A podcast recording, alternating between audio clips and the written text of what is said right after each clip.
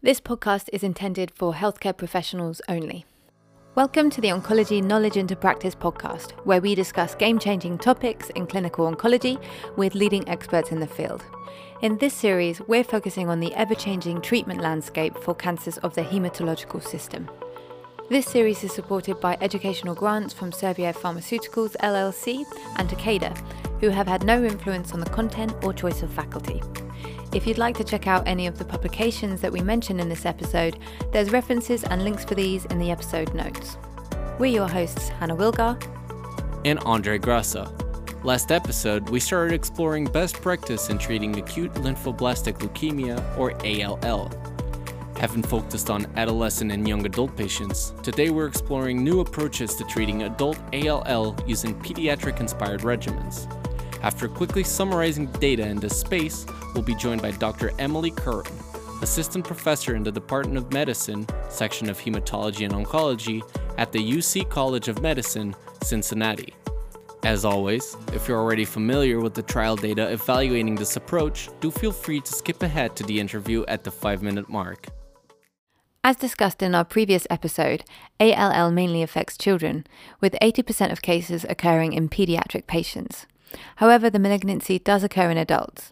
Last time we focused on adolescent and young adult, or A Y A, patients aged between fifteen and thirty-nine. But what of adult patients aged forty and above? As described in a recent publication by Marland and Moti in The Lancet, outcomes for this population remain poor.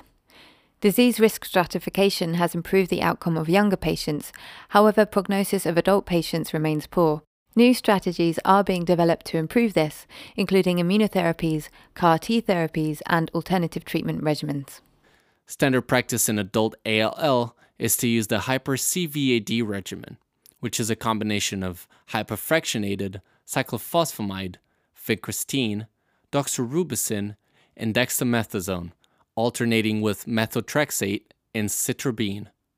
However, as stated in Moskoff and colleagues' paper in two thousand sixteen, this regimen is reported to only have a five-year overall survival rate of up to thirty-eight percent in clinical trials, and in their real-world retrospective analysis, only thirty-seven point five percent of adult patients were alive at the two-year post-treatment. To this end, trials have explored the use of pediatric-inspired regimens, including intensified doses of non-myelotoxic drugs, such as prednisone, vincristine, and or L asparaginase. One such trial was the GRAALL two thousand three study, published in two thousand nine. This trial evaluated the pediatric-inspired combination of prednisone, vincristine, and asparaginase in adult patients with Philadelphia chromosome-negative A L L. The trial compared its results retrospectively with a prior trial and observed improved outcomes among the experimental group compared to the historical comparator up until the age of forty-five. However, in older versus younger patients, there was a higher cumulative incidence of chemotherapy-related deaths. This trial contributed towards the shift in consensus that A Y A patients should receive the pediatric regimen, but the questions still remain on how to best approach these older adult patients. The major barrier to use these more intensive treatment regimens is treatment-related adverse events. As described by Burke and colleagues in two thousand eighteen, preliminary results of pediatric-inspired regimens are promising, but hepatotoxicity rates associated with asparaginase are greater in adults than children. Several adapted regimens have been developed to attempt to balance the toxicities of the pediatric regimen with its efficacy. One such regimen is the Berlin-Frankfurt-Münster, or B F M regimen. The B F M regimen uses prednisone, vincristine, asparaginase, downamycin, citrabine, and methotrexate, and has been studied as an alternative to hyper C V A D in several trials. However, results appear conflicting. A two thousand fourteen study by Alakasioglu and colleagues observed a higher five-year survival rate in the B F M group compared to the hyper C V A D, but a two thousand seventeen study by Al Chek and colleagues noted similar outcomes in terms of remission, three-year survival, and three-year disease-free survival. Both trials noted that both regimens were relatively well tolerated. However, the trials included all adult patients, not just older patients. For example, the two thousand fourteen study's median age was twenty-five years. So what is the optimal approach in adult patients, including those above forty or fifty? Given the volume of trial data to sort through, answering this question can be quite complex. Fortunately, to help summarize available evidence and current consensus best practice is Doctor Emily Curran, Assistant Professor in the Department of Medicine, Section of Hematology and Oncology at the U C College of Medicine in Cincinnati. Welcome and thank you for joining us. So for our first question, the data clearly support pediatric-inspired regimens for adolescent and young adult patients, but is there an age cutoff? As a patient approaches the thirty-nine year mark, is this still the optimal approach? Yeah, so I, I think all of the data to date, including the uh, the data from the, the recent one oh four three study, has pretty clearly and consistently demonstrated that that a pediatric-based approach can be safely used and, and effectively used really up to the age of forty.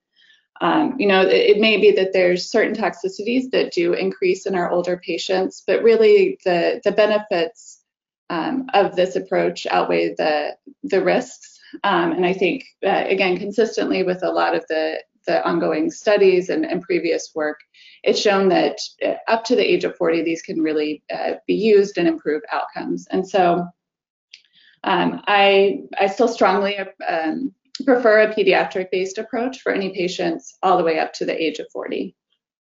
Wonderful, thank you for that. So for those over forty, what is the current standard of practice? Are pediatric-inspired regimens still suitable, or would this be the time to use hyper-C V A D? So I think this is really where the, the controversy arises um, and where the data become really less clear. Um, is how far can we expand this age range beyond the age of forty? Uh, and there have been several prior studies that have, have looked at this and have looked at trying to use pediatric-based approaches uh, beyond the age of forty, even up to the age of fifty and beyond. And I think that those studies have shown that while a pediatric-based approach can be used safely and effectively, Um, the, the risks start to outweigh the benefits, and the toxicities outweigh any benefit when you get to about the age of fifty. Um, and so I think in, in, a, in an adult who is fit and is under the age of fifty, I would consider a pediatric-based regimen, um, but with you know a, a clear uh, discussion with the patient about the potential risks.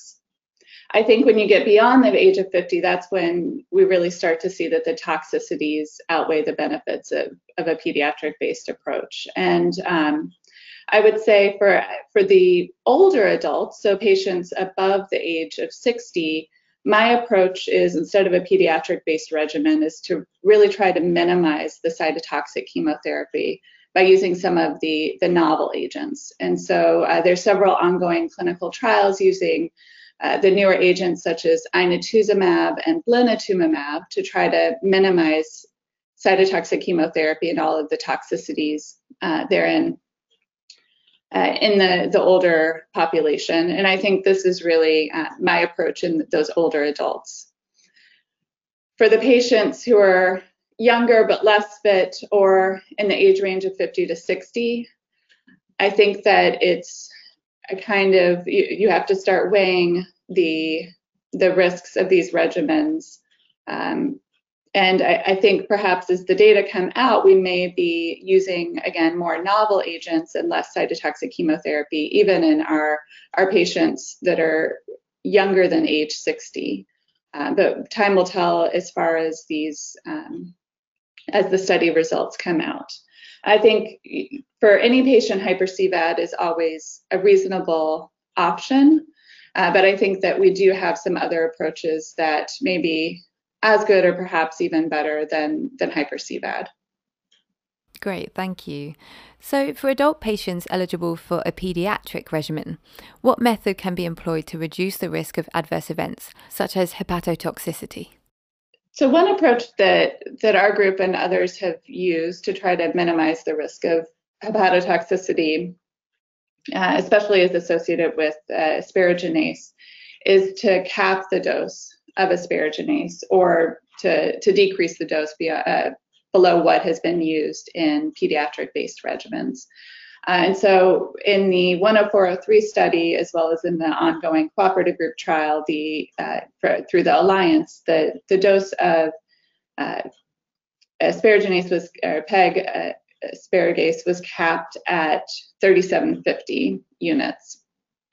Uh, so even if a patient uh, required a higher dose, that dose would be would be decreased to thirty-seven fifty to try to minimize the toxicity.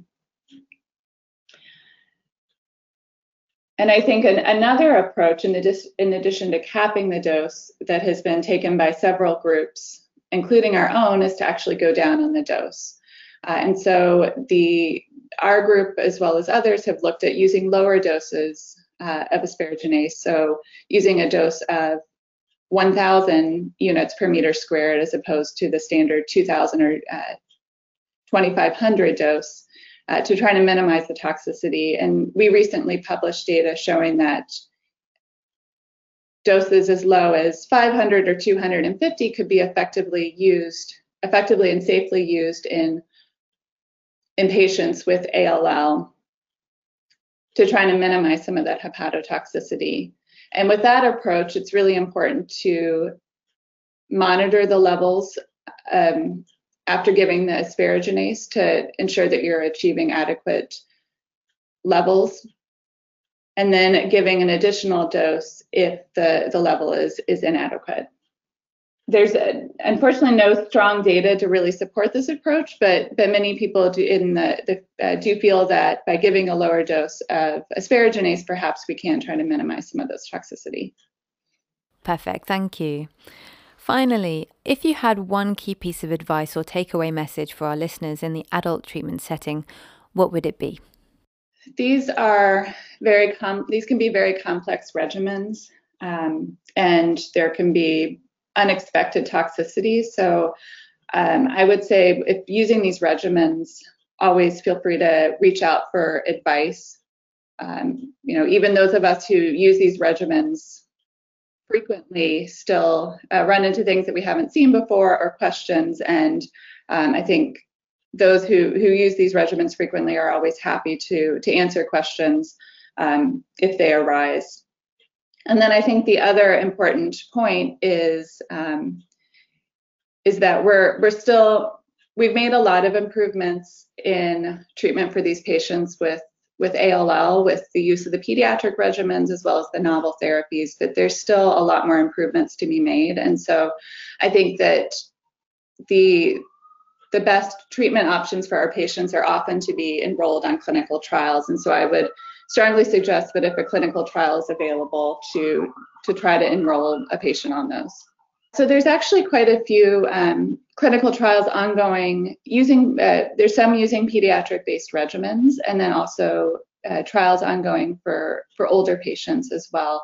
Um, and so there is, at least in the United States, there's an, an ongoing trial, a cooperative group trial, that uses a pediatric-based regimen for young adults with A L L, but incorporates the um, some of the novel agents uh, with inotuzumab, azithromycin, to try to uh, improve the outcomes even further for young adults. So there's also ongoing trials in, in older adults, again, using some of the novel therapies uh, to try to minimize chemotherapy, um, or in some cases even eliminate it completely to try to improve outcomes in older adults. So I think regardless of the age, looking for a clinical trial that tries to improve even further on the the improvements that we've made over the, the past decade is really important, because I think that this is how we, we can uh, offer the best possible treatment options for our patients.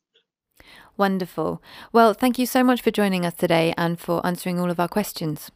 It was a pleasure to, to have the opportunity. Thank you. So that brings us to the end of today's episode.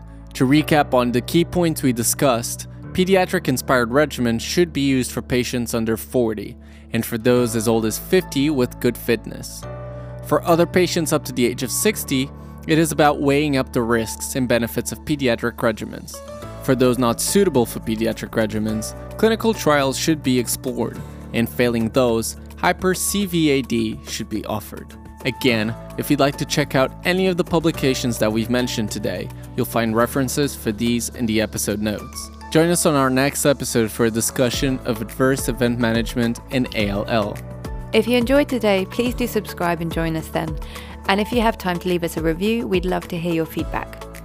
If you want more, you can also find free accredited continuing medical education modules on our website, onkip dot com, and you can find a link to this in the episode notes, so please do check it out. If you're a Twitter fan, our handle is at onkip. Thank you for listening. We'll see you next time.